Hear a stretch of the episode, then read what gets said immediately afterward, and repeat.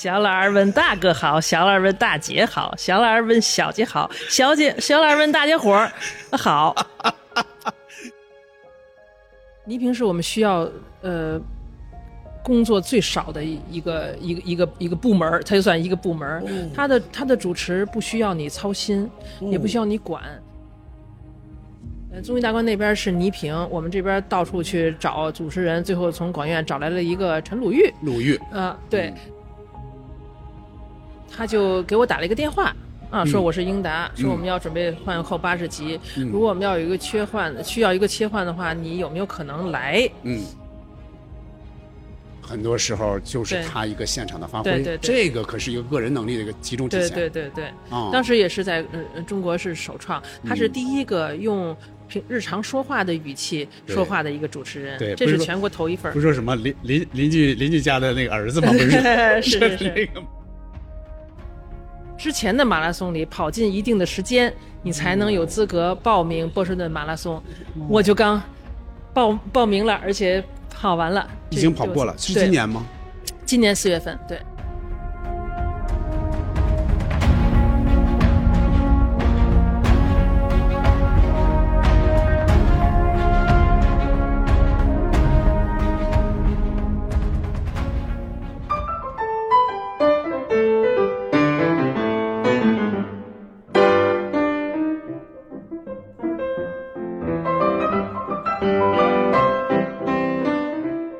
你好，欢迎收听《西四五条》，我是今天的主持人捕头。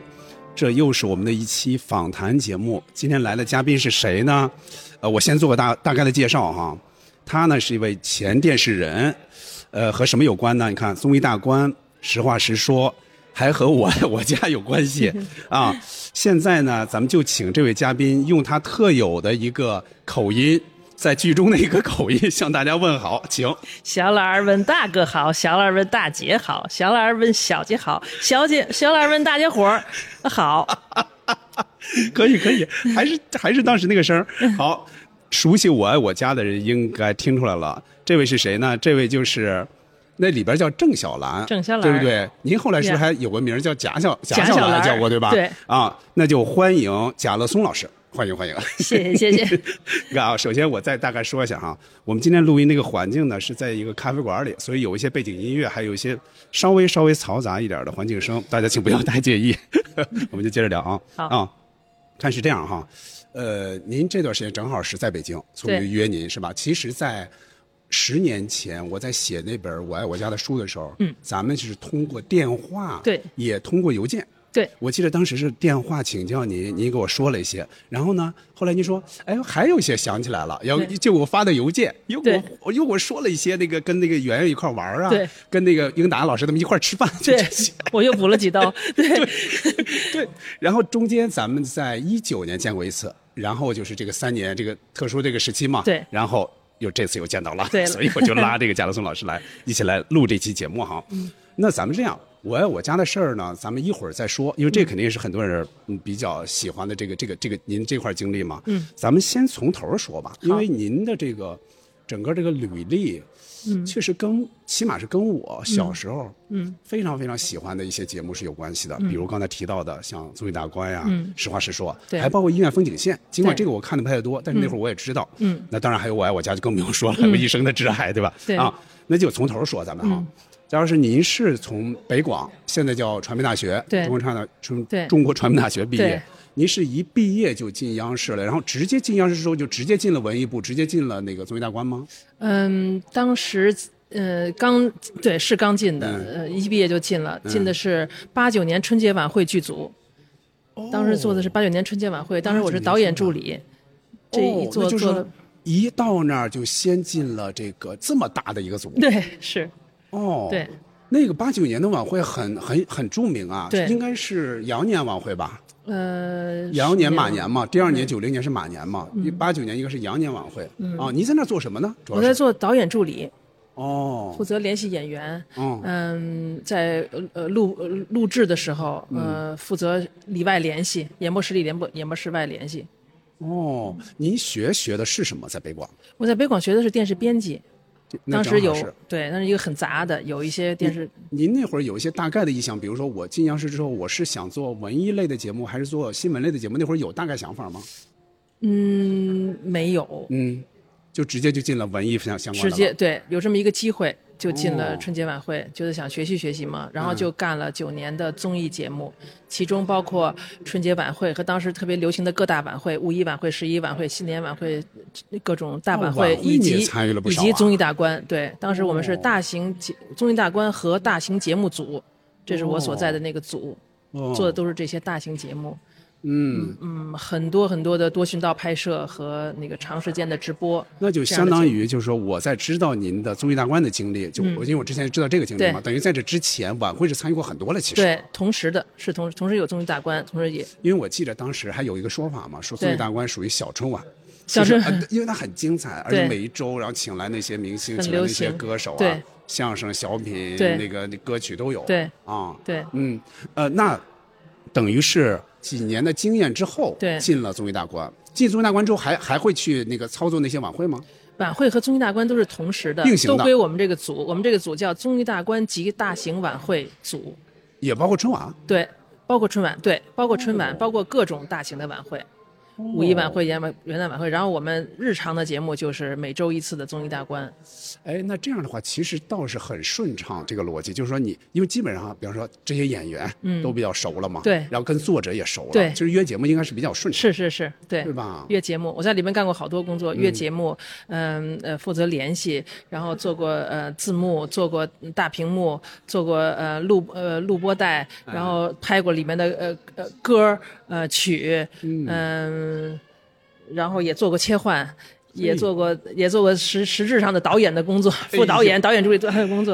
哎这呦综艺大观这，什么都做，那因为也年轻嘛，年轻，对吧？非常年轻。哦嗯，呃，大家肯定组里人都觉得这这小女孩好使。确实是年 年轻好使，肯干，也不累，不睡觉。哦，这哎，那特别熬人，这种、往往是特别熬人。嗯对，咱们就说综艺大观哈，综艺大观的话，这一期应该最早是录播，对不对？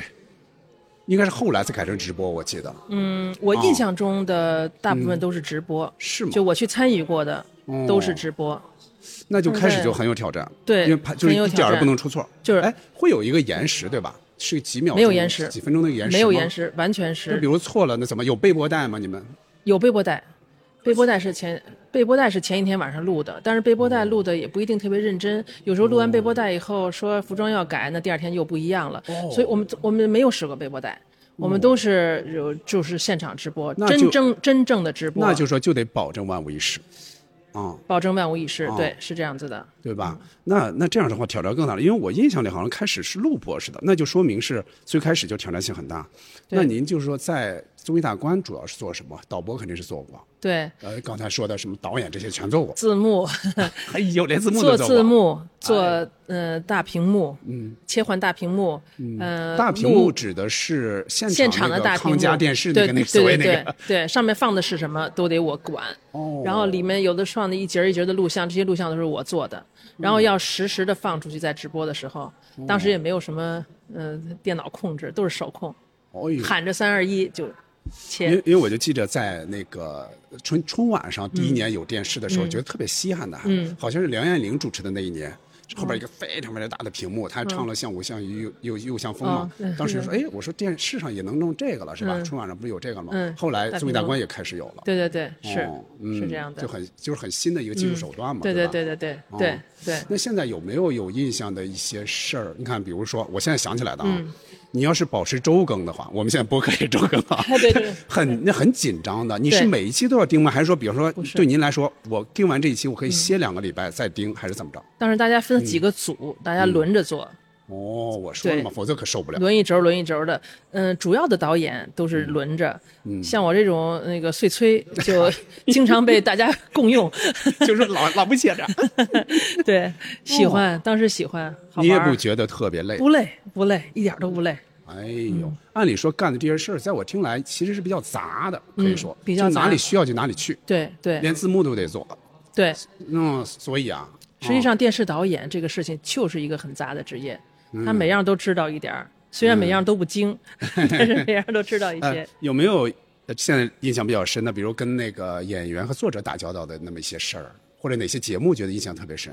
有吗？嗯嗯，有啊，啊冯小刚来，冯小刚来写了一个小品，当时叫做小品，就是一个很？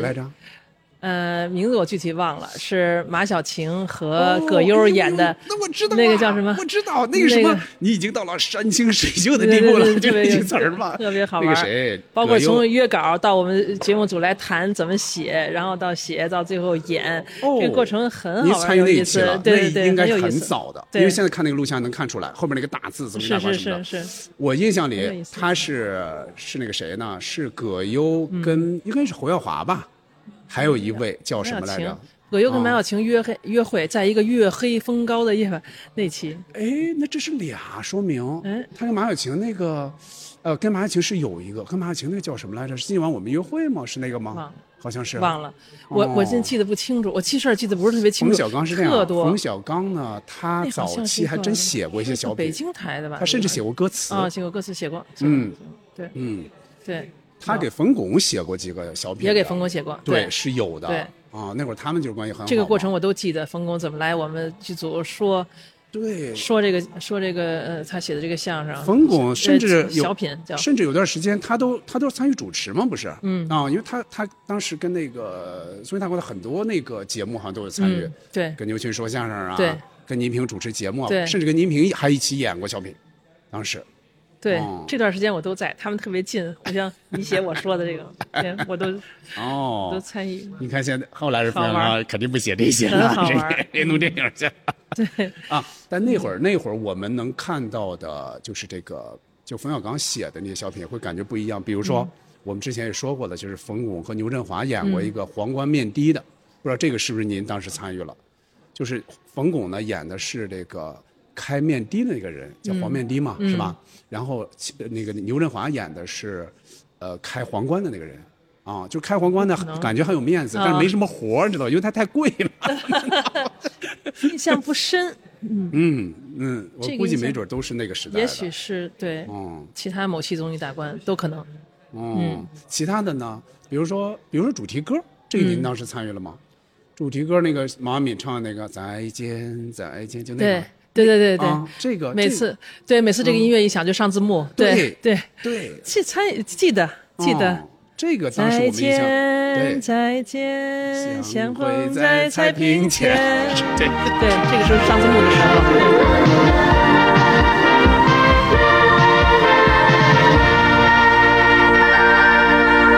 再见，再见，相会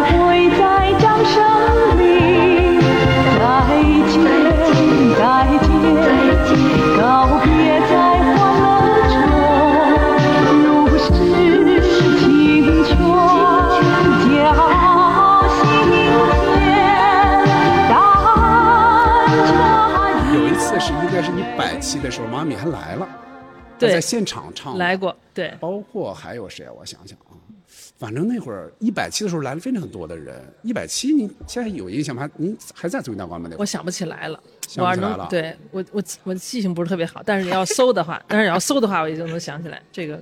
对，那搜那意思是说，每一期，比方说给你打的字幕还都不太一样吗？莫非对不这太一样期是字。幕，这一期是导播，副导演，还副导演对，啊？副导演的比较多，嗯嗯，就统称副导演了。当然，我也弄字幕，也弄大屏幕什么的。然后还在切换的时候还联络一些关键关键点，比如说关键的地方切换的时候需要又摄像配合，又灯光配合，又这个这这几个点是我当时提醒导播导演在操作的，哦，在台子上。哦，嗯。你看啊，我现在能想起来，综艺大观那会儿它的影响力，应该来说，在文艺文艺的这个这个节目里边，应该是第一了。非常大，对，第应该是第一了，就他的影响力。当时像你们，比如说一出一类说，哎，这是综艺大观的这个导演啊对什么的，应该挺特牛有，特知名，对吧？而且哦。收视率特别高。嗯。那个时候综艺大观直播嘛，哈，综艺大观能来现场那个现场那个票。嗯。能解决孩子入托、孩哎子进重点中学、呦。调动、哎呃病人住院，能解决好多问题。一张综艺大观票，哎呦，可以办这么大的事儿。办好多事儿。那说明首先他首先你看啊，咱们央视的节目肯定是不卖票的，不可能说拿着去就说明码标价，这是不可能的。对对对。电视台节目是不允许这样的，对吧？对对，嗯，那就是说，就是关系票了，相当于关系票，那对就是你给到谁，那有嗯可能这个能换来一些就能解决好多问题，那就说明那会儿多么受欢迎。特受欢迎，那么受欢迎。嗯收视率特别高。对呀、我们那会儿啊，我我会这样想，你看我们那会儿就是全家人能坐下来一起看电视，嗯对。基本上综艺大观是没有人没有人反对的，不会放过，哎，不管是老人小孩都愿意看。对对对啊，对。而且基本上每一期都会有，刚才说到歌啊，呃，小品啊，相声啊，嗯是吧？有时候还会有一些其他的那些小惊喜之类的。对对对。包括你看请到的，有时候还能请请郑少秋请到过吧？郑智化，对。就这些港台的都对请到过，好像黎明啊，是不是也去过？我记得每次都有。啊包括现在有有些人经常看的就是倪萍采访赵本山，赵本山那会儿刚三十多岁，刚上完春晚，啊，有那个样子。啊。哎，对，聊聊倪萍吧。嗯，这个他是他不是第一个主持人对吧？就是综艺大观的，最早应该是王刚。哦对，嗯，最早有王刚，王刚的时代我不在，我在的时候倪萍是主持人，对，哦，嗯。我印象里看最早是王刚，后来程方圆也去了，啊，程方圆跟他好像搭过一阵儿，正大综艺吧，程方圆是不是？啊，也是程方圆就是综艺大啊啊啊，观正大综艺不是他。那个时候那我没在，嗯那就是说您一去，倪萍已经开始就是倪萍了当家的了，对对对对。对对您对倪萍有个什么大概什么印象？就他那会儿，或者说比方说主持的风格也好，嗯表现也好，还包括就人们对他的那种，哎呀，太喜欢他了。我觉得嗯全国人民是太喜欢他了，特别啊喜欢。嗯，倪萍是嗯，倪萍是我们需要呃工作最少的一一个一个一个一个部门儿，它就算一个部门他的他的主持不需要你操心，也不需要你管，你给他说好了什么东西，给他写一个东西，写一个单子。那时候我也写过，没是台本吗？他就你说的是？嗯像台本，他需要说的话，他需要怎样把一个节目跟另一个节目串联上，这东西你就给他，你就不用管了，哦。根本不需要你操心。我们操心的都是其他的事情，我们办的都是什么联系什么写词儿的、联系写曲的、找呃录音，然后这所有这些复杂的过程，是我们干的。倪萍根本不需要事儿，没有一个在那操作倪萍的一个过程，给他就完了。那他就是这个能力非常强。他能力非常强，而且他不说不说错话，直播呀哈。嗯，而且我想问的是，嗯，这些台本是一个字一个字落在那儿吗？他是完全到时候他应该是有个人发挥的部分吧？应该是几乎没有，几乎没有啊，就是都是写出来的，都是写好的，大部分他都对，没有记下来，哦。他背下来，那但是说起来就很自然，他说的很自然，对吧？嗯，对，哦，那这是本事，这是本事对吧？而且他不说错，他不犯错。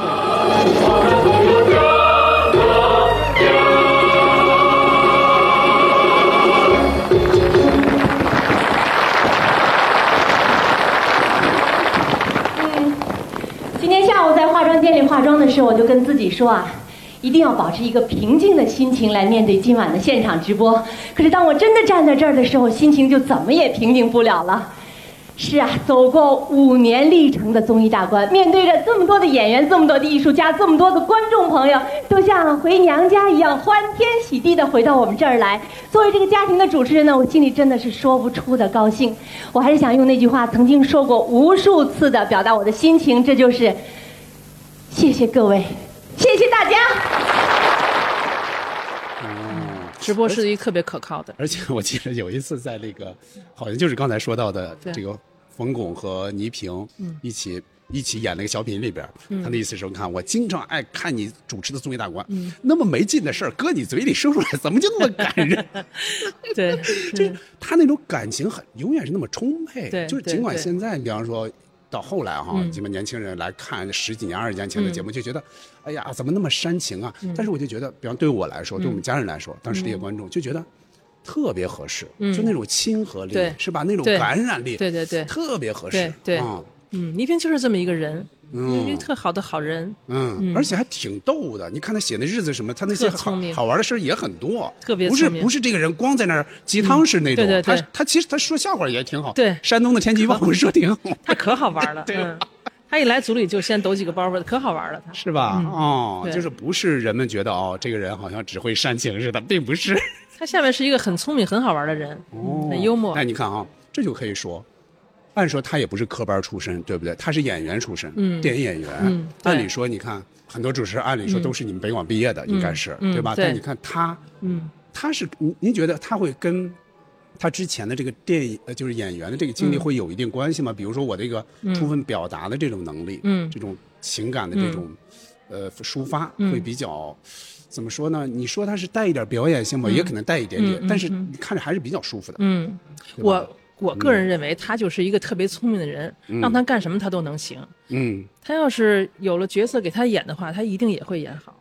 有个主持让他主持的话，他也都特意，对呀、后来你看他演影视演的也特好啊，。对，对吧？就像英达一样，他就是个嗯聪明人，你放把他放哪儿，他都是个聪明的。哦，又说看英达老师了。哎，那那接着说哈，就是当时你看啊，小品什么的，有时候也会找这些作者呀、相声啊，尤其这个还不好找，就本子你得是新的吧？那歌有时候有时候可能可以唱个老歌啊，对吧？但是小品相声必须是新的，对，这个是不是很难？是因为这种情况下，您才想起来您的老同学 张悦老师是吗？张悦，啊嗯对，嗯是，嗯我就觉得这个约小品怎么就那么难啊？嗯每次其实我也是花了好大力气找这个找那个，嗯然后我就回想起来，我们同学他写这个东西太简单了，像拉屎一样扑噜扑噜一会儿就写完了。为什么这么费劲呢？我就我就介绍，但是呢，张悦没名儿，别人都是特别老资历的呃写手哦哦。啊、然后张悦写写呢，就我把姜也叫来了，嗯。然后写写就大家特喜欢特高兴，居然还有人拉出拉着他做主持人，说他口才也行，对呀、后来他不就后来他就被当主持人了去半，边天去了吗？不就对对吧？对。他是跟我说的，说是他最早写了一个，就是、嗯。意思是您有点说，哎，赶紧写，就是到家里压着他，你说必须现在写，写不了就拿走。是这样的，结果他说就哗哗写出来了。对。写出来之后他就觉得，反正我就先写一个吧，嗯，也没太使劲，也没怎么着的，结果就排了。对。是牛振华演的，是关于减肥的那么一个，这是他写的第一个，这是他说的。是是、哦。好像是这么一个，嗯他记得好，嗯，那说明还是有这个能力，只不过还没有被开发出来。他太有能力了，哦他太有能力了，哦他那个能力是是写这个小品是很富裕啊。他是小时候，比方您是跟他是初中同学还是高中同学来着？高中同学，高中同学，那会儿是写作文写特好是吧？他写的特别好，哦，看书也多，《红楼梦》什么的。看书特别多，哦他不是一般的深刻。那些书他看完了以后，嗯他是非常的聪明啊，哦，而且他还能聊，就他的口头表达那会儿行吗？非常好，非常好。哦所以这就是能够结合起来了。，对又有口头的，又有这个积淀的这些文学类的。，对对对，他都是文学积淀。我认为他说的好和写的好，说的好和写的好是一回事儿。是如果说就是快一点，写就是落笔，是一回事儿。有的人啊，真就是。有的人，比方写剧本写什么的，嗯可能真就是一边念叨着一边写，就是他他得让这个这个话说出来，写出来舒服对啊，他对就很符合那个小品的那种节奏。对对，再加上张悦说话字正腔圆，看起来也很硬气，所以他就做主持人，还真是很富裕。如果这样说呀，嗯张悦老师真该感谢你一辈子啊！您看啊，首先开发他去作为大官，您去我爱我家又介绍他去我爱我家，然后他又后来又当央视主持人，我觉得他真是他整个这个脉络都跟您一点儿都分不开啊。啊，真是这样。啊。我觉得当时他是去救我的场，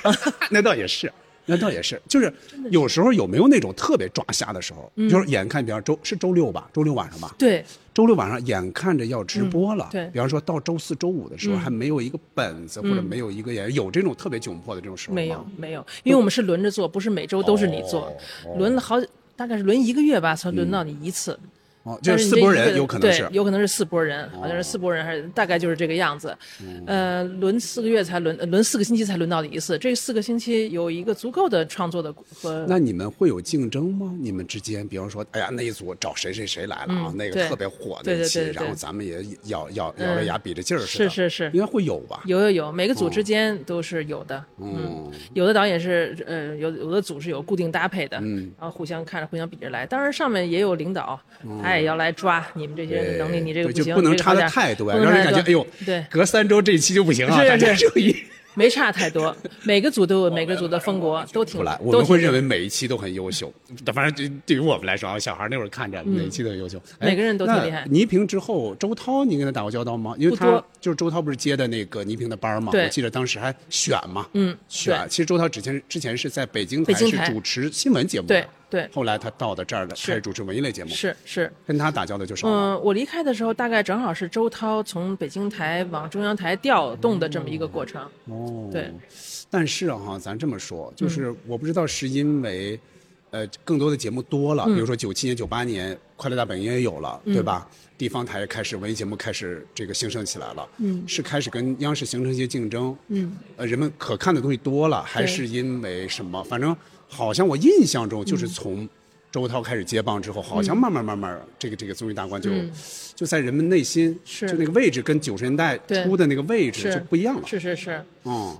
嗯，我倒觉得不一定是周涛，就是综艺大观的历史使命完成了。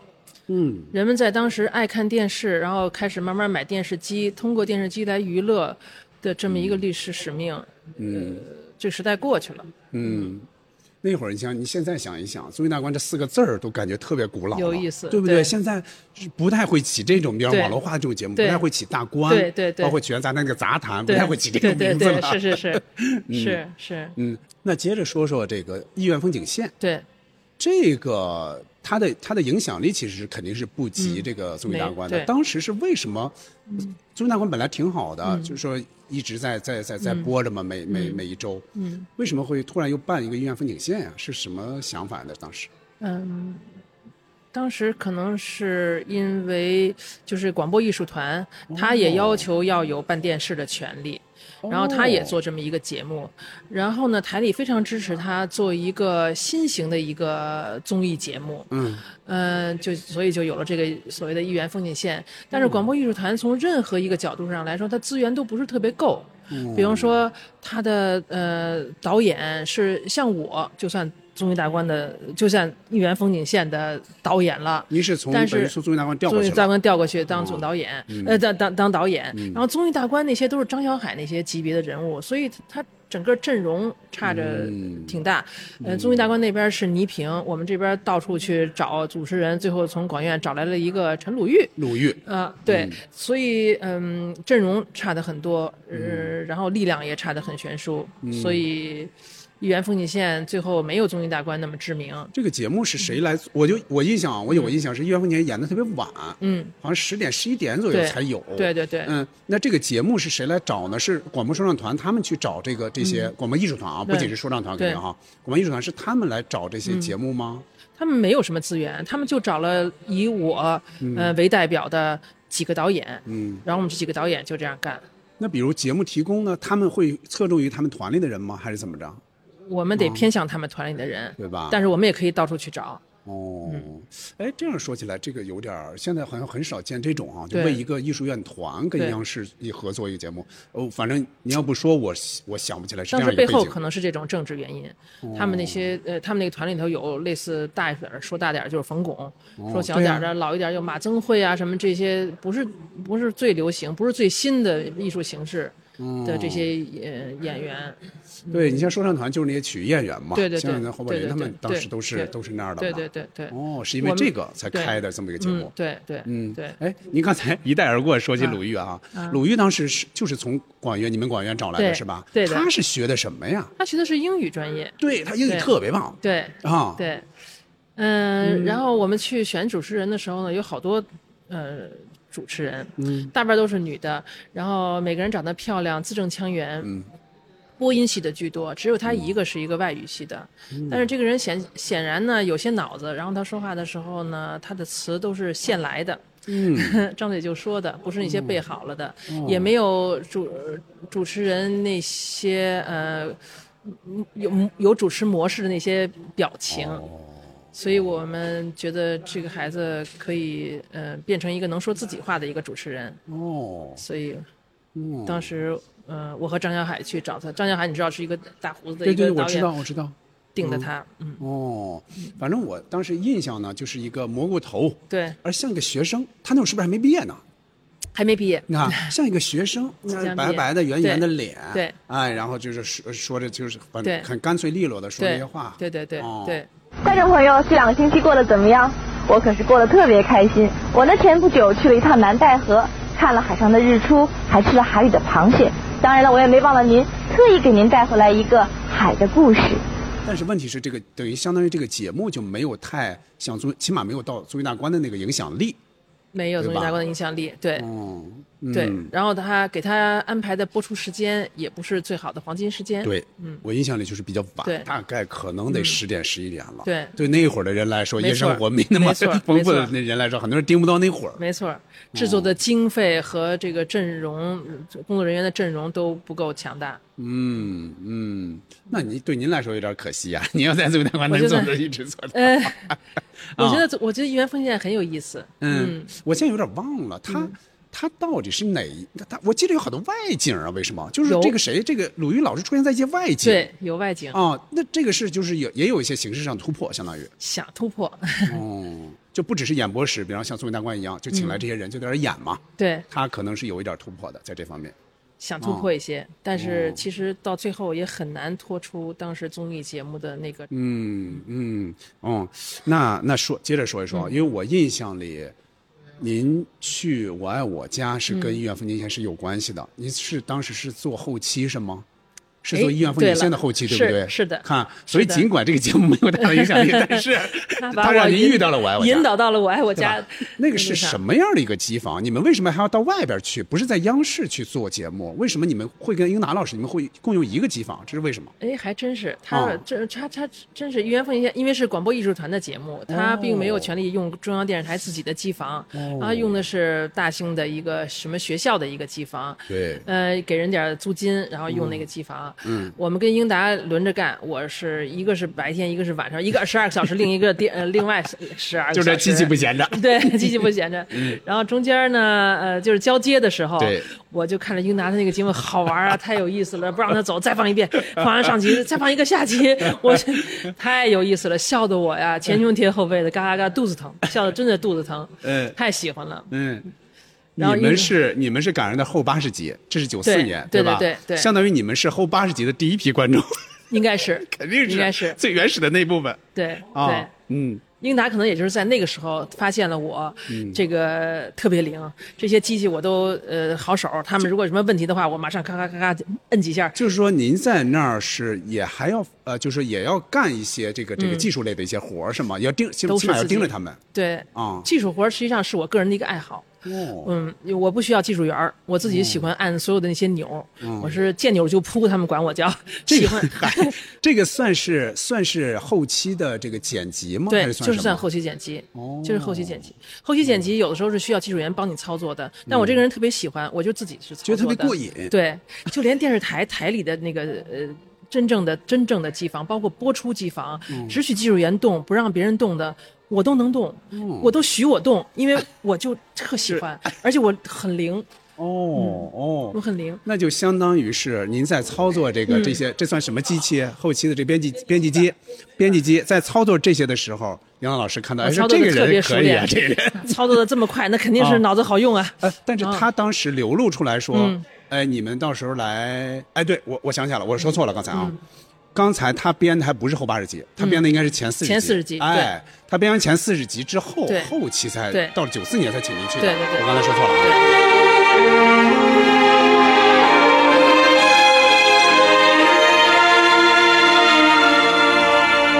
不知道什么时候学会了走路，什么时候学会了哭。不知道什么时候学会了沉默，什么时候学会了那就是说，他当时看您的时候，当时流露出来说，哎，将来要不要来我们这儿说这话了吗？没有。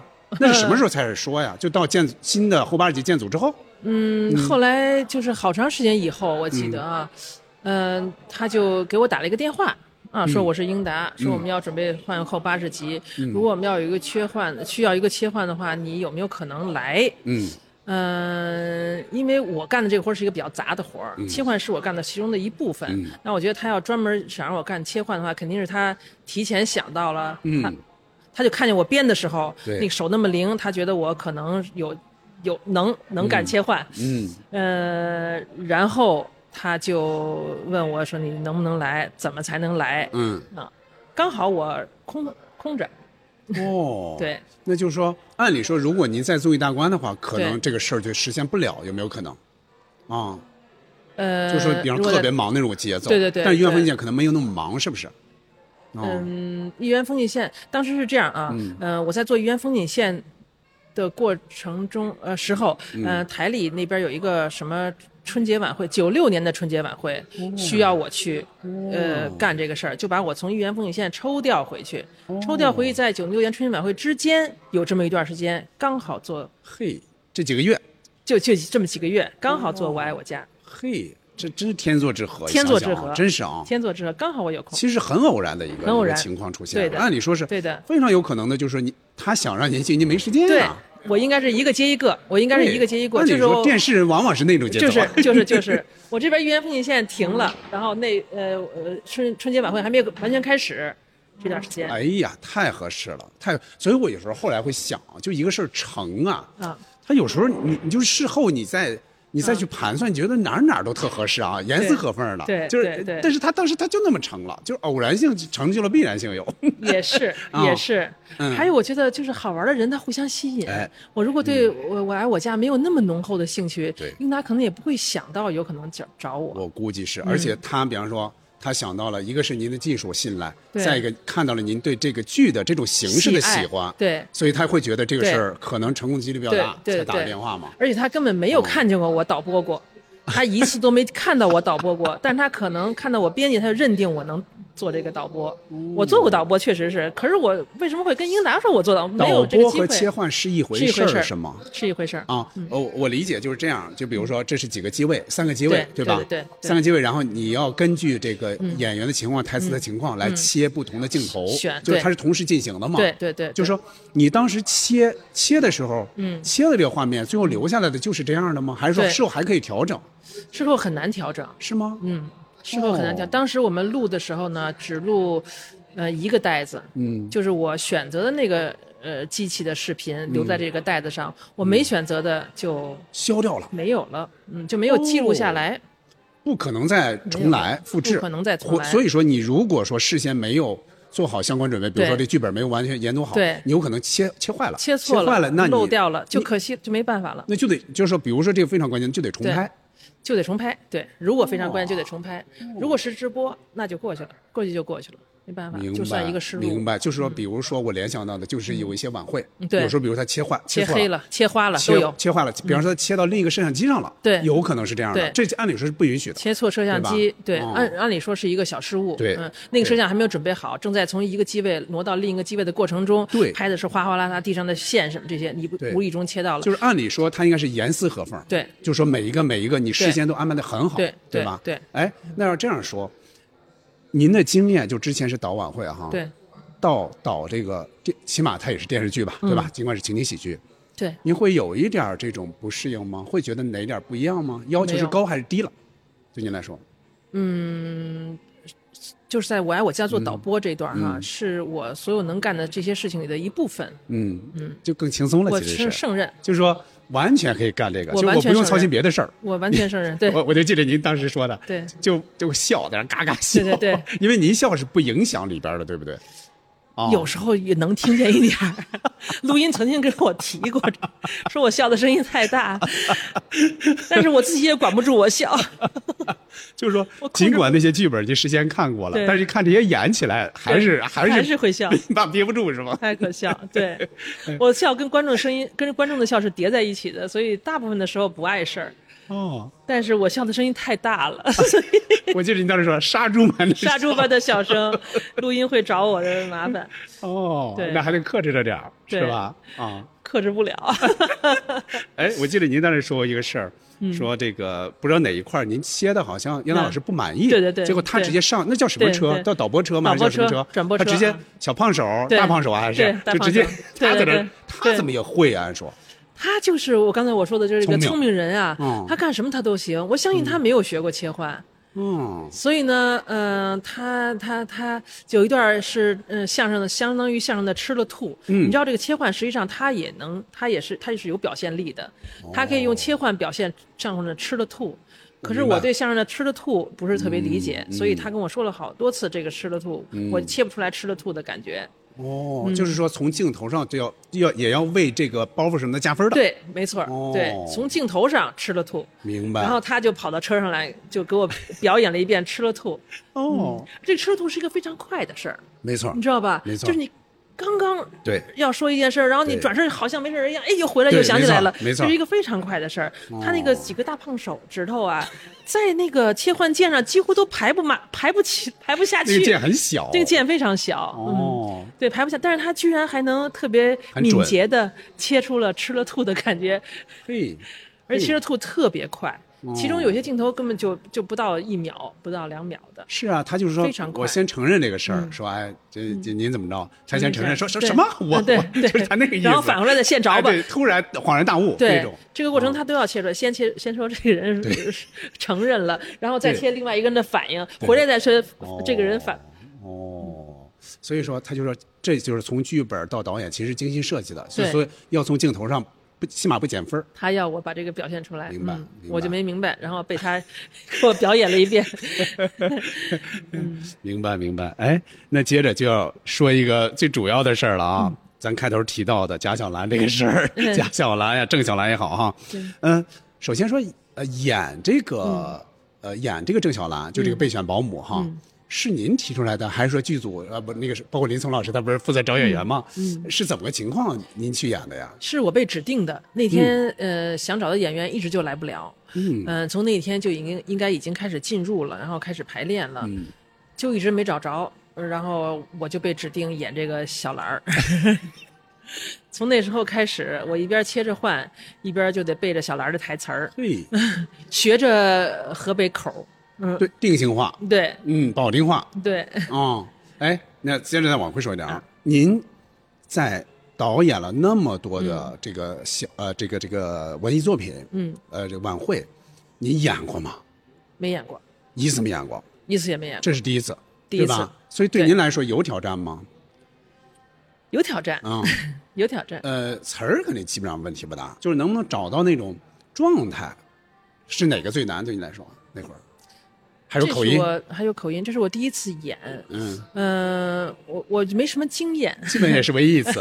对，也是唯一一次。对对对对对，这是我第一次演，不就是就是唯一一次。我没什么经验，嗯我如果有经验以后，我我可我可能演的更好。嗯、但这已经很好了，嗯，真是，哦。没有经验。嗯，那那就说说您刚才说到的口音这个问、这个事儿。嗯对因为我记得是您说过是宋丹丹老师教您的。对但你看那天咱们跟英达老师一起吃饭，他非说他教的。英达教对 对都是谁教的呀他？也教了，英达也教了，英达教了我，呃，英达教我呃纠正我的发音，嗯但是呢台词多我记不住，或者说我这个我对这个我对这个发我对这个口音一点都不熟悉，嗯，呃，所以我记不住。然后他就说让宋丹丹给你录一个带子，宋丹丹就用她的午睡时间给我录了一个录音带，然后我就反复听反复听。嗯，哦。有些地方还被我爸接呃纠正过，因为我爸是河北人，哦，唐山附近的，所以我说的那个口音啊，有可能有点混。还带一点唐山味儿，对？对，有可能有点混。啊、嗯但已经很好了。就我们看的时候，首先啊，你看我那会儿还也不算资深家迷嘛，第一次、第二次看的时候，就是就是大概到初中、初中生嘛那会儿，嗯我就觉得我这人演的太好了，尽管这人没留下。就是小兰不是没有留下吗？对吧？留下的不是小贵吗？我就觉得，哎呦，我说这个人一直留下也挺好玩的呀，听听这个保定话、老家话。哎，但是那会儿好像也不太明白他说的是什么话，确实也有一点点唐山味儿。像吧？是有一吧？点点你们专业的时候，你们专业的人发现了，对。受受那您您爸的这个影响，对吧？口音影响。啊对我来说都是外地话，我真的听不出来啊到底是唐山话还是保定话那。演的话，比方说化妆啊嗯什么那会儿，觉得土吗？这个这个自己这一身，我去特别喜欢，我特愿意土一点儿。哦化妆的人给我画的时候，我愿意他画的更土一点儿。然后给我穿那个破棉袄的时候，嗯。我故意把最呃我脖子上最上面那一粒扣子也系下来，系上了，啊。显得我就很比较积极憨啊，对，嗯。显得很憨那个样子。我愿意演的特别土。那一件好好那一件羽绒服，就是您先过一周不是穿那羽绒服？对，那件羽绒服后来老傅也穿过，老 傅去侦破那个那个那个是的，那个电话案的时候，他拿着那个对。男扮女装，对对对。抓小龟，是是是，就这事儿，有这对啊对对，是这样。的。嗯。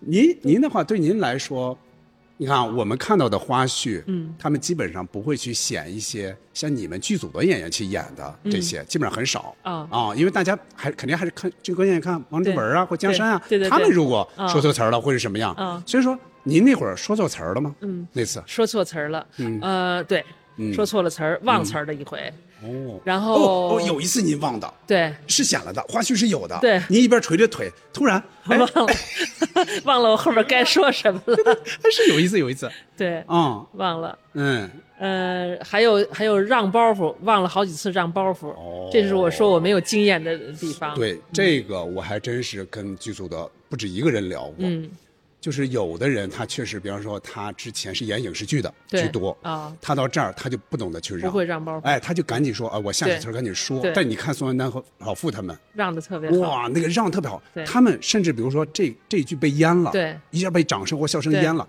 他会再说一再遍，找一句，对，这个是很很很一看就有经对验，特有经验。但现在对您来说，就是那会儿就能顺下来就不错了，很紧张的想下面的词儿，千万别忘了，哦。下面该接着什么词儿。然后我一开始说，观众已经开始笑了，对，我就停不下来了，就只好往下说，哦。一边说着一边想，哎呀，我把这话咽了，哦。但是也没办法。而且我还想到一点，对您来说，这不是自己的话呀，不是自己的口音。如果比如说让您用北京话，您自己小时候说的话、来说，我觉得可能会稍好一点。对。因为你本身就要在学另外一种语言，对，又把词儿要又要对。首先顺下来，还要有喜剧效果，其实要求挺高的，嗯。真的挺高的。啊，对，不是谁都像林从一样，林从太厉害了，太厉害了，演了是那么多。人家的人家的才华是胎里带，对 对，艺术之家，啊哎，他太厉害了，太厉害了。嗯哎，那您演完之后，大家是个什么反应？或者说您自己首先对自己满意吗？爽爽全下来之后，嗯我觉得怪好玩的，嗯，就像玩，就像坐完坐完过山车一样，怪好玩的。哦哦，我满意不满意？嗯我没太满意，因为我腌了好多好几句包袱，或者腌了好几句话，对，然后呢还忘了词儿。嗯嗯，演的呢，如果我更有点经验的话，我还能演得更好，更能发挥一些。是，但是比较小张懒儿问爷爷好，小懒儿问大哥好，小懒儿问大姐好，小懒儿问小姐好，小懒儿问大家伙儿好，谈谈各自的特长和爱好。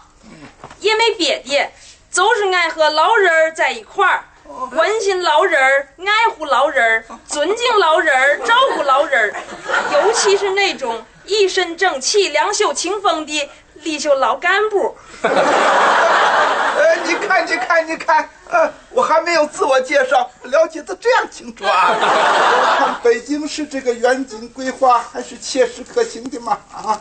有你老的关心，肯定能提前实现。你像话！这个犹太人怎么可以随便枪杀巴勒斯坦人呢？啊，还一下就好几百，都是无辜群众嘛！太不像话了。嗯，你老要是再不过问一下，可怎么得了啊？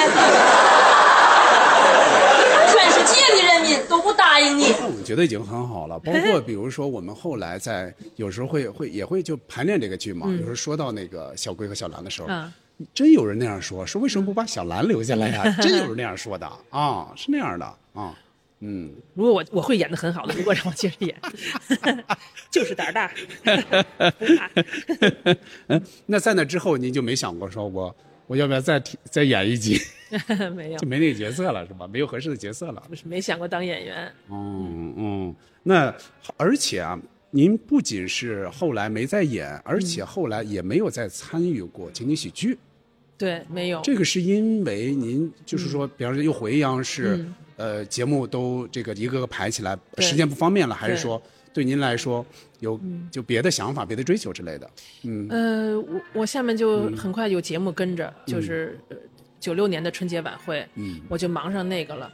另外呢，嗯、这个情景喜剧这边也没有人邀请我，没有邀请。后面有些很多喜剧，比如什么就候车大厅什么这些，张悦都跟着参与了。对这个过程中没有人邀，也没有人邀请我，也可能因为我手里有事儿，人家就是是，我估就计是因没问我为这个。嗯，但是我觉得，如果我还想再参与的话，哈，如果还有像《我爱我家》这么好玩的一个东西，我愿意一直白干，我也愿意干下去，太好，太有意思了，我太喜欢了。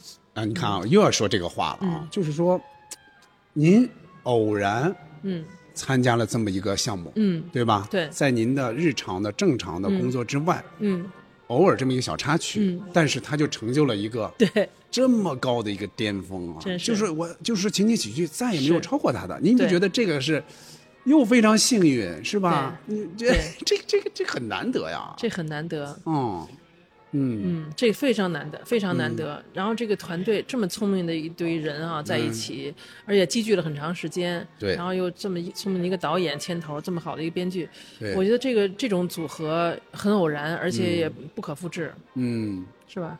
对？吧你你看啊，您刚才遗憾说没有去参与，但是你看后来这些，尽管就这些人，按理说也基本上都是都是都是这些人在在在在在这个拍嘛，对但你看，就是说真正的能达到这个高度的嗯就没有了，对对所以这个这个说明您也您也会挑，我幸运，我幸运。你就说，在我爱我家里所有这些人哈，哪一个不是最尖子？哪一个不是对这行里？哪一个不是最聪明的？对，所以这种组合很难复制。嗯。嗯。而且还有那么多年的积聚，嗯。我们第一次情景喜剧。嗯，啊，梁左也积聚了多长时间？那是那是。那这不可能再复制了。是嗯。是这样，就是即便是比方说刚才说的啊，即便是对。您有时间，嗯。后来再参与，嗯。那很有可能他那个作品就不像这个这么，嗯，呃，就是这个水平啊，不一定达到这个这个高度，对。对吧？就嗯。包括杨老师他们，他们自己也承认嘛，就是本来杨老师不是说嘛，说本来我想的是我的第一个剧，我我估计他会十有八九会不成功，我第二部剧再成功，因为有了经验了嘛，啊对吧？嗯但你看，结果这些人就就把这个所有的热情扑在这个这个剧上，对结果就成了这么一个一个作品，难以复制的嗯这么一个成功，对，对吧？嗯哦，有您的功劳。谢谢。哎，您周围人或者说同学什么的，包括在回央视这些同事们，嗯他们看这一节儿会嗯是什么样的反应？说，哎呀，你还会演这个 啊？哎嗯呦，我周围他们没什么，哎，那大伙儿都太见过世面了吧？可能都包括那个什么呀，我之前您不是也说过吗？您您之之之后不是去了实话实说吗？对对吧？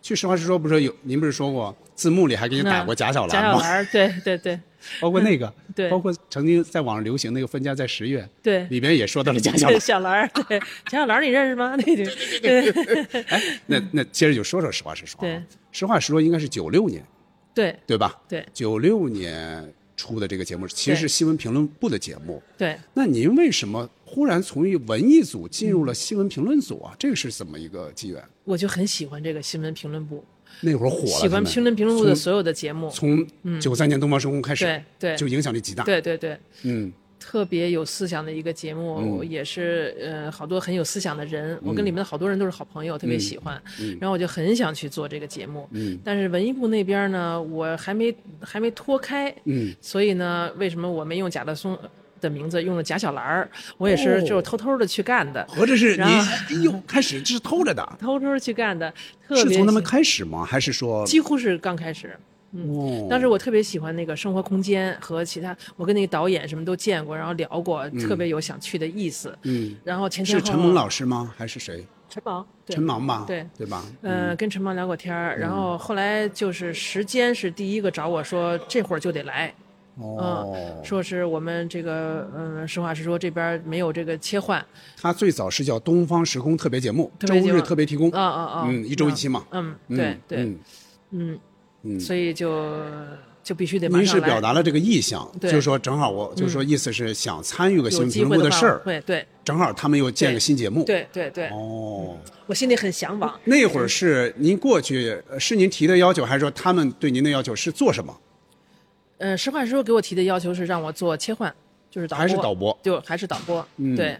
嗯，他们可能也不知道我能干些什么，哦，我的导播也是我其中的节目的一一部分小部分。对，哦，嗯，所以说，所以说您最早去是以导播的这个身份进入这个实话实说剧组的，是的。而且最早你还瞒着点儿这个原来组里的人写贾小兰是吗？对，我还以为是我还以为是他们开您的玩笑，这个这个给人起的外号贾小兰在里边放里边的呢。刚开始偷着去的。哦，对。这样的偷着，去这样的。嗯。那您会感觉到他和您之前的那些在文艺节目里的嗯那个工作呀，包括大家状态，嗯包括节目啊，嗯这个呈现，嗯有什么不一样吗？个感觉？嗯呃，完全不乱不太一样。娱乐界的人和这个做这个新闻这个这种采访类的节目的人就特别不一样。嗯，比较踏实。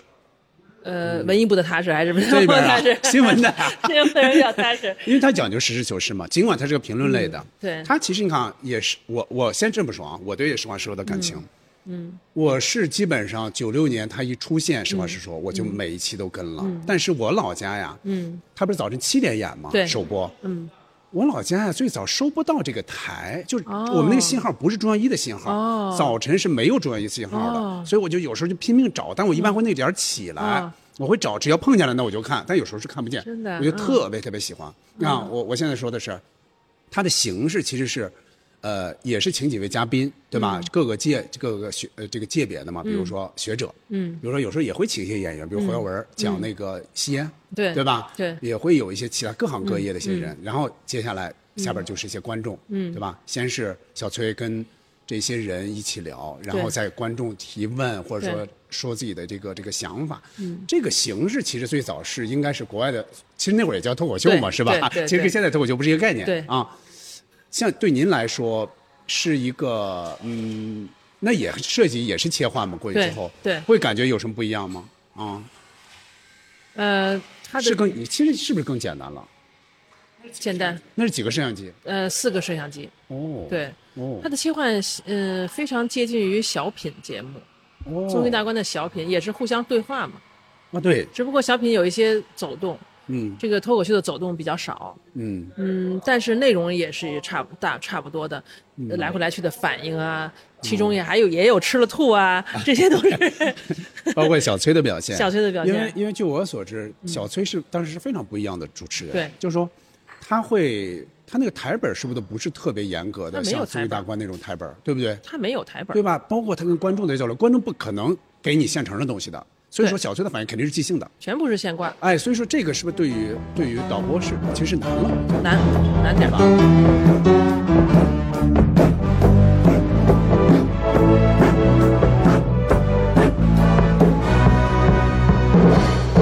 各位观众朋友，大家好，欢迎大家收看我们的《实话实说》节目。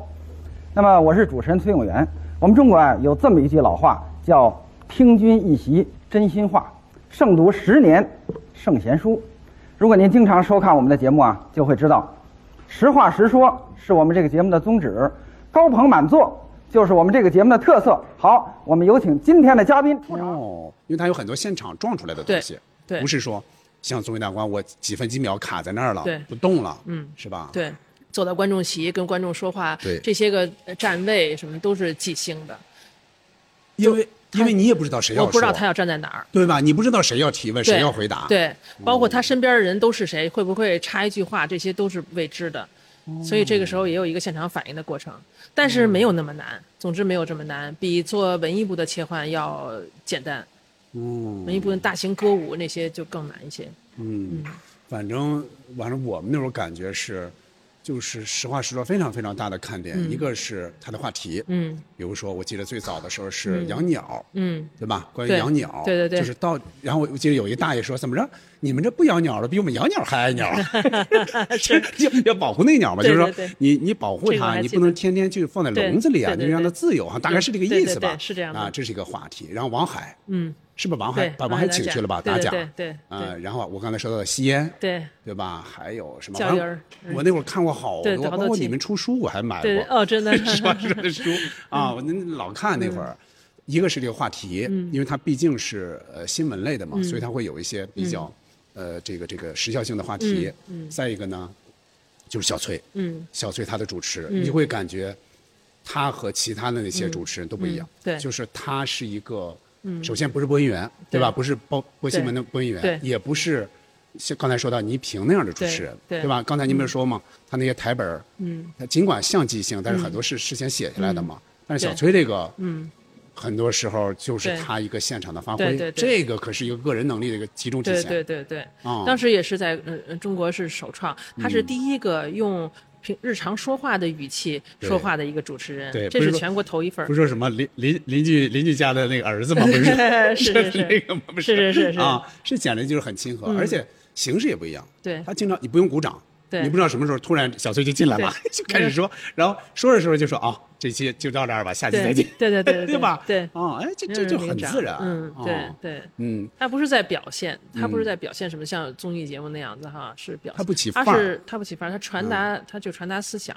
嗯，就是也他的那种描述呢，又很平实，嗯。但是他有你看他有该出的小包袱、小幽默是也也也也特别特别巧，嗯对啊嗯。所以当时就觉得真是不一样的一个嗯。存在，对，哦他都是当场想起来的，哦，他就是你们，包括都是比如日常跟他聊天，是不是也他也那种状态？他特别可笑，你看，嗨，特别可笑。特别有意思，嗯，特好玩儿，记着，我记着那个，应该是看了他的自传吧，嗯。当时叫《不过如此》嘛，嗯。里边就是您刚才说的时间，对对就是最早其实找其他主持人的，嗯是吧？最早是找其他主持人，但是怎么找都找不着。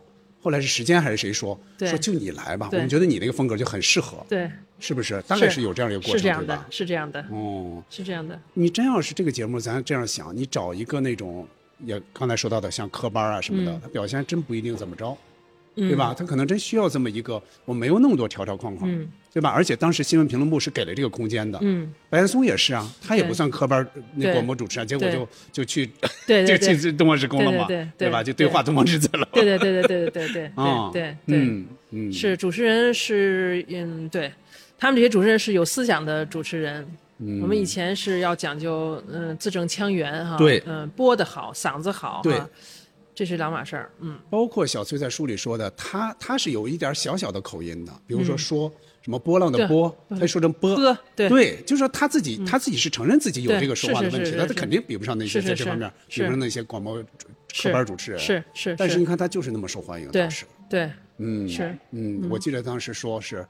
几乎你们每一期节目出来，第二天、第三天就成为一个街谈巷议的那么一个话题，对。这个影响力真是影响力非常大，嗯。对吧？观众来信特别多，那你们的压力是不是也很大？就是说我选择这个嗯。选题的时候，嗯。这个选题到底合适不合适？对。这个尺度问题嗯或者怎么样？嗯。应该其实越来越慎重，就随着它影响力越来越大。对，是的，嗯是的，嗯。嗯，播出时间嗯早的时候看的人嗯并不多，收视率并不高，但是嗯。看的人都是特别用心看的人。不是看着玩的，是等着来看，早早的等这些人。嗯呃，但这时候呢，我们的话题选择好像稍微就宽松一点儿。嗯到后面呢，把我们挪到黄金时间了，收视率突飞猛进，但是呢，我们的观众的呃构成嗯也不太一样了。是黄金时间打开节目的，也有一些包括一些黄金时间打开节目的偶然的观众，就是说挑毛病的也就会多了。对各种所有人什么人都有，对嗯什么人都有了不是原来那些专门来看你的那些节目的人，嗯所以呢。嗯、话题的呃选择，嗯呃和话题的把握也受一些限制。对我印象里，你看最早就是周日的早晨嘛，那肯定是那肯定是个非黄金时间嘛。对到后来应该是放在了周日晚上了，对不对？是不是有有那么一阵儿？对好像是一个很黄金的一个时间。比较黄金的时间，对嗯，因为收视率高，但是呢，话题就有限制。嗯，那好，接着往后说哈。嗯所以刚才咱们说到了主持人对这个节目的它的重要性哈。嗯你看后来换何晶也好，换阿义也好，嗯对吧？就会感觉他那个那个就是就崔永元那个风格不在了，没有了。咱不能说何晶主持的不好，嗯是吧？何晶老师，我其实挺喜欢他那个状态的，但是。比方说说逻辑性啊，各方面肯定没有问题，亲和力也没有问题。嗯但是比如说你抖个小包袱啊、小幽默呀、可能可能就没有那么对呃得心应手。是啊是，嗯。呃，我我也是认为，实际上一直没有跟到那个时代，没有跟到那个时代。哦对，嗯。我在那个时代时候，我就嗯怀孕了，我就生孩子去了。那个，哎呀，这个，嗯。嗯，但是我实际上认为最主要的原因也是综艺大，呃，也是实话实说，它的历史使命完成了，它到时间了，它嗯。把中国的电视能够在电视面前。嗯普说普通的话，用正常的语气说话，用普通的语气说话，对嗯、这个风气带起来了，嗯也有很多其他的谈话节目风起云涌，就开始这个这个开头，嗯呃，这件事情他做完了，所以他的历史使命也就渐渐完成了。嗯，其实咱这样说，你看啊，实话实说，这种谈话类节目，嗯对确实是之前很少，嗯，对吧？有也是那种比较正襟危坐的那种采访，对，但这个这种轻松，呃，对。就略微轻松一点，这种嗯。聊天儿这种嗯。氛围，对。其实之前电视上是没有的。嗯。在这之后，比如你刚才提到的《嗯。锵锵三人行》，其实也算，就聊天嘛，但对只不过没有观众。嗯。然后湖南的像什么《新青年》嗯。之类的，反正就是遍地开花，因为这个成本不高。对。但你会发现，这就特别吃主持人，就是你主持人如果主持的不好，那你嗯这个节目可能就对。就不会成功。对对对。嗯。对对对，嗯，嗯，我觉得他这个实话说也开启了一个呃不要播音腔的一个新时代。嗯，之前没有非播音腔，你你有印象吗？嗯，对。现在我们认为是很正常，嗯，电视上这样正常说话。现在啊，现在比如说咱就说播客啊，啊。就咱们现在录这个播客，啊。你谁要是说我字正腔圆在这儿啊，啊。像朗诵似的，啊。在那个什么提问呀，在起范儿，那人不听的，不听，嗯，是不听的，是啊，他要求的是那种自然的聊天状态嘛，对对哦。对，这个时代是从那个时候开启的。对，是这样的，嗯有点像，比方说当时像小呃这个这个白岩松上上电视、嗯是吧？人说哎这样的也能上啊，嗯，是吧？是然后小崔这样的还嘴有点歪嘛，是吧？这也能上，对但是你会发现，其实电视那会儿的改革更多是从那会儿，确实是从那会儿开始的，嗯对啊，就是就是走向平民的一个对对话呀什么这种，对对，嗯，这也要感谢这个东方时空整个这个节目，完全开启了一个电视节目的新时代。就是那个语态不一样了，对。跟之前的语态不一样了，对。嗯，引领了一个新的那个这个这个电视的一个时代。是。是哦是是。那样，是那样。嗯。哎，那接着说哈，您刚才说到了，之所以离开实话实说，是因为自身嗯 对。生孩子去了。对，啊。那之后就就不再呃，就再再也没有回央视做这些电视电视节目了，是吗？偶尔偶尔没有特别正式的长时间的做过，因为后来是你生仨孩子，又生了一个孩子，然后 对，嗯。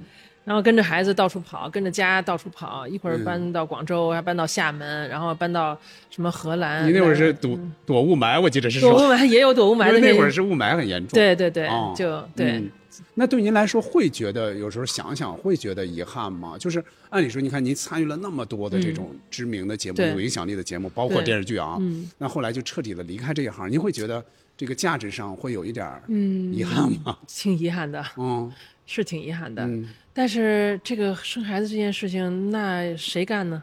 舍我其谁呢？只能是我自己干，对吧？嗯嗯，也就是生也嗯就生了。尤其生完老三之后，那就基本上就是不是就没工作就少了，已经。特别少了，嗯，之前还偶尔干一些事儿，嗯。嗯、我在广州出差的时候，或者是嗯。在广州呃住的时候，在厦门嗯住的时候，有时候还飞来飞去的出点差什么的，干些哦。这些被人叫了干些，嗯。呃，后来慢慢的就越来越没有了。现在的电视也跟我们那时候电视不一样了，嗯，好多制作方式也不一样了。我估计我现在就是去干，嗯。我也未必能跟得上现在的那个样子哎。那我就要插一句了啊，嗯那您怎么看后来的网综？比如说《奇葩说》呀，包括米未做的这些节目。你看我最早看的时候，我的什么感官啊？嗯你看，尽管像综艺大观呀、什么全杂谈呀，那会儿觉得已经很放松、很轻松了啊，嗯包括正大综艺。嗯但是你看后来网络，你会发现这个尺度也好，呈现也好，嗯不一样了。嗯嘟儿，突然蹦出一个花字，嗯是吧？你说的话，嘟儿这儿蹦出一个表情，嗯一个什么表情包。嗯我当时觉得，哦，还能这样啊？嗯因为你看马东，他按说嗯也是传统电视人出身嘛，嗯对吧？嗯哎，你看他一到了网络上这个节目呈现就不一样，他会非常非常，就是说适合年轻人去追这个节目。包括《奇葩说》嗯最早说的时候说，嗯请四十岁以上的，请在嗯四十岁以下的 人监督下收看。对就是你怎么看？就是这个网络了，网络的这些这些节目，这些网综的后来的这这种这种发展，您看吗？后来？我需要在四十岁以下的人监督下回答这个问题吗？我我需要，我需要。看的少了，后来什么？嗯就这一类的。对，看得少。我反正是最早看的时候，我会觉得啊，这也能说呀，这也能说呀，就老是那种。嗯哦，是嗯，那可能是不太一样了。比方说电视的发展，真要让你歇几年再跟，可能都就不太好跟了那个变化。对，跟哦不上，不仅是制作跟不上，嗯我们呃这个不是给我们年龄，给我们不是给我们这个年龄做的节目，嗯我需要在四十岁以下的 人监督下，监督下回答这个问题，回答这个问题。哦哦，说实在，你说这些节目我都没看过，不知道他们是谁。网综这个词儿我刚第一次听说，这不是让我明白。这阵儿不是乐队夏天吗？嗯乐队夏天不是起来了吗？嗯就中间停了几年。嗯，你会感觉到它是是确实是不一样，就那个呈现，嗯嗯我我就还是接着我刚才话说，嗯就奇葩说出来啊，嗯。最早我是有点抵触的，我说哎呀，这什么玩意儿这么乱？因为我对马东是很欣赏的，一直欣赏他之前那些，包括那什么文化访谈录啊、嗯。什么之类的，就是其实还是相对正统的一些节目。到这儿之后我说，哎，一看穿穿的花里胡哨的，嗯是吧？马东在这儿跟这些人这个嘻嘻哈哈的，我说这是干嘛呢？哎，但是时间长了，你会觉得他们是探索一些边界的。嗯。啊，尽管有时候可能会有些话题，你会觉得哦好像听上去不太适合似的，嗯。不太适合自己。我是说啊，但时间长了，我会觉得这可能是一个方向。嗯但你看电视上现在也开始又开始反学他们，哦然后有些节目它是反学他们的。嗯嗯嗯哦，我嗯我我会觉得他们是嗯有一也有实验性吧，它可能嗯跟国际上一些一些综艺节目可能会有一些借鉴之类的。哦，其实实话实说也是借鉴的嘛。实话实说是学来的，哎肯定也是脱口秀借鉴的是学来的，嗯对吧对嗯对，脱口秀形式是学来的。嗯这个我在过去的这个几年里面，嗯我就没看到你说的这些，在外面不是特别一一打开手机就看到这些，不怎么看这些是吧？看不嗯也没看到，看不到。嗯嗯，那对您来说，那就是说有点遗憾，但是呢，您这三个孩子抚养成人，这也是大成 也得有人干，有人也得有人干，勉为其难吧，就这样。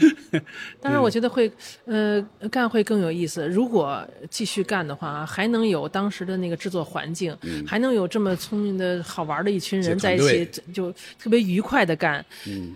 机会也不是特别多了，所以也就离开就离开吧。再一个就是对您来说，我觉得是聊以欣慰的是，您您参与的这些都成功了呀，正好太成功了巧，你不觉得吗？对吧？对尽管您的这个工作的这个实现年限并没有那么长，没有那么长其实其实你看，从您毕业，嗯到后来您您您差不多不干这这行了，对也就十几二十年有吗？对，也就这样吧，没有多少时间，对吧？我把对，也就是赶赶上黄金期也也就是二十年啊，我把好玩的都抄上了。您赶上了 呃电视综艺的黄金期，对，赶上了呃电视新闻节目的这个这个黄金期也赶上了我我我家的这个情景喜剧的黄金期，情景喜剧的开始对，这可以可以了满足了，可以都被我抄上了，对吧？嗯，对。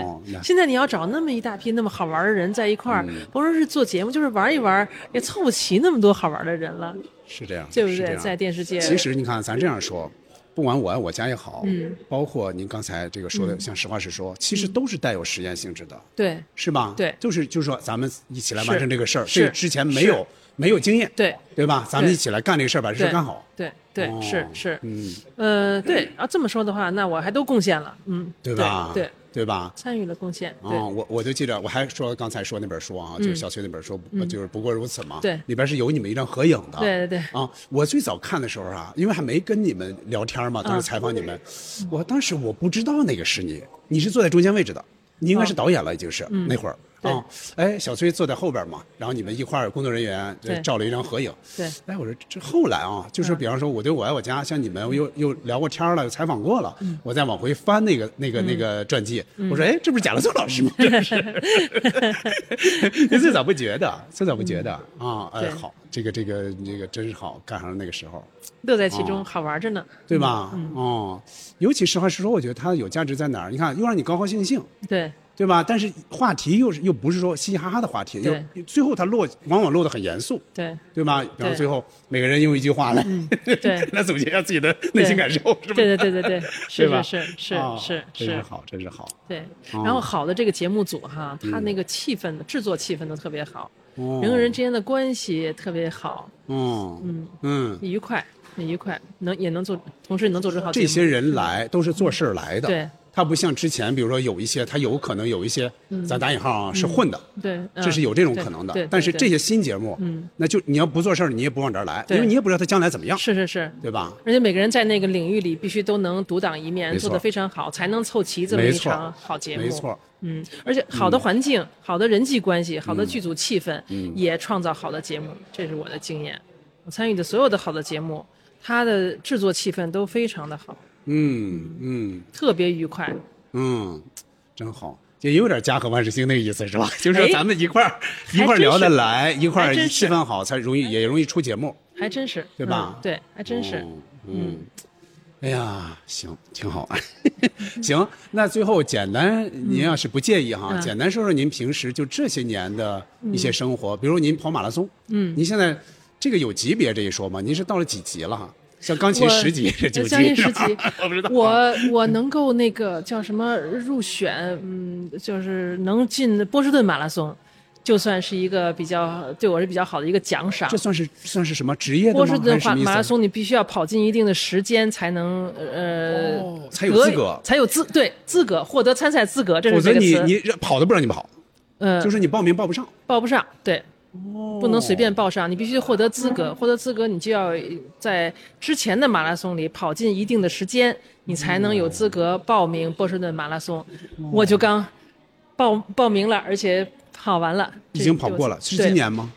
今年四月份，对，哦，刚跑完那那可不可以这样说？因为我不太懂这方面哈。嗯它算是顶级的呃这个马拉松赛事还是什么意思？差不多吧，算是顶级的吧。但这个不是运动员那种是吧？还是就是说呃是就是爱好者或者说从事这行的人？对对对这不是赛事，是赛事，也是赛事，是赛事，是赛事。啊哦你要知道哈，呃，在这世界上外边哈，没有什么专业的运动员，没有人专门就是说他的职业就是运动员不是咱员。们举举国体制这种对对对对不是那种，不是职业运动员这种对。，去跑的人都是普通的人。您也是，对就是我本身有别的事儿，本身有别别的事儿别的工作，对对哎，但是我对呃这个我我很擅长，是，是对、哦你在业余时间呃训练，然后在业余时间去跑去，是这样的。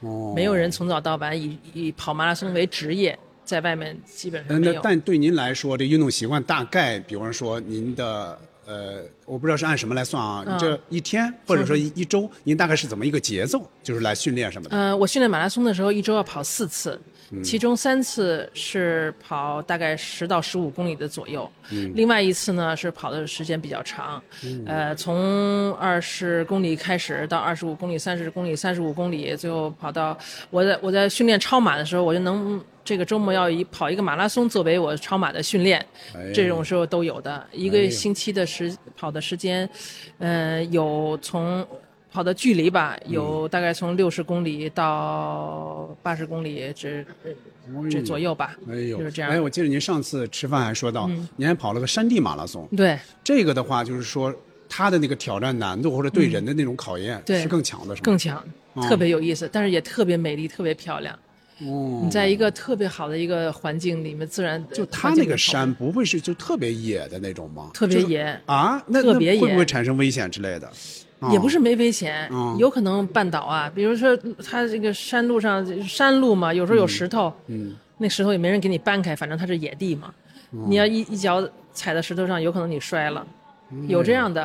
哦。嗯，有的人摔了也不管，就一直跑跑完了，嗯大半都是这样。您大概养成这个跑步的习惯大概有多少年了？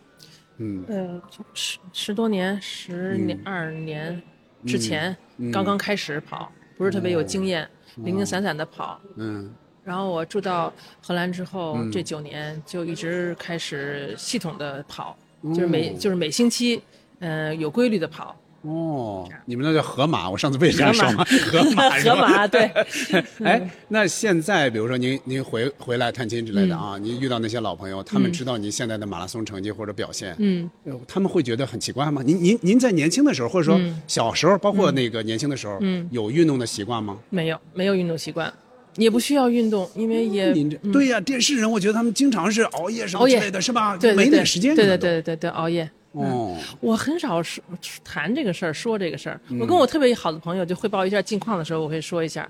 哦，但他们从您状态肯定能看出来，比如说一直没胖过，啊，对吧？这肯定就是保持这个状态嘛，嗯是吧？周围的人也都没，人也都没胖，人都要对自己要求都比较 严格。但是但是这个这个，就是说，比方说饮食控制不胖和跑出来的不胖，那感觉可不一样啊，嗯真是不一样。哦，就你那个状态就特别好嘛，嗯，总是赢家呀是。你，处处赢。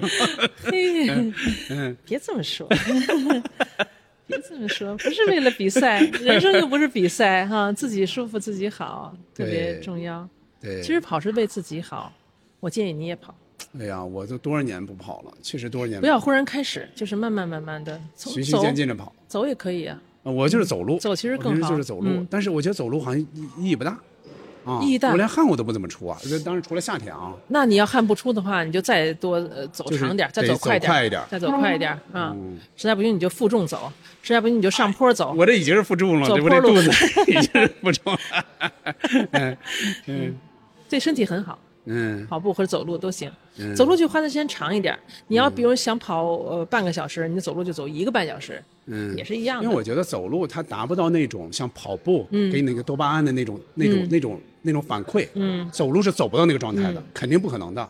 但是跑步你们跑着跑着，突然哦，觉得特别舒服啊，嗯啊都不想，就是忘了这个累，有吗？有多巴胺的那种那种刺激吗？嗯，有的。嗯您您嗯您从来不享受？不可能不享受啊。嗯，我喜欢，但是啊好像我不觉得是多巴胺，或者我您跑那么长时间，中间会想什么吗？会觉得哎呀，赶紧停吧，还是还是什么都放空了那个脑子，放空，放空了。放空，也想一些事儿。啊生活中的有好多决定都是想的，都是跑的时候决定出来的，因为因为跑步就那个节奏一直保持，对对所以对它让你可以这个脑子可以想一些事儿。嗯对对对对对对，哦是哦嗯，哎呀，享受自然环境那么一个过程，嗯，没有特别多的多巴胺，好像。不知道。反正不管怎么说，是嗯。享受这个跑步的过程了，嗯。对吧？对哦对对。真好，所以状态才能这么好。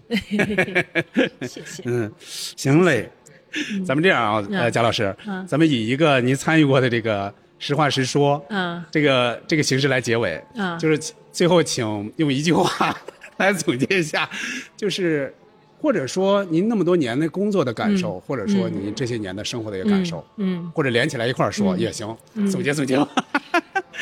我在嗯就是这个呃事业当中啊，遇到这么多特别好玩的人，嗯特别好玩的节目，能和这么多伟大的人一起做节目，是我特别大的幸运。嗯，真是这样，真是这样哈。对哎呀，真好。你说您这真是还是成功，各方面成功，全方面成功了。其实不叫，我觉得不应该叫成功或者不成功哈，嗯就是你自己认为自己就愉快了就好了。而且我也特别，确实是特别幸运，比如像张悦这样的人哈，嗯他我我就跟他是中学同学，这我何德何能？我什么也没干呀，我没有把张学张悦给争取到或者给捞到什么，他就跟我是中学同学呢，他也坐在我班里班里头，是这不这不就是挺幸运的，对不对？哦你想你跟这么呃聪明的人能成朋友，那嗯就是幸运。嗯，而且我们两个人很好，就是我们俩就是朋友。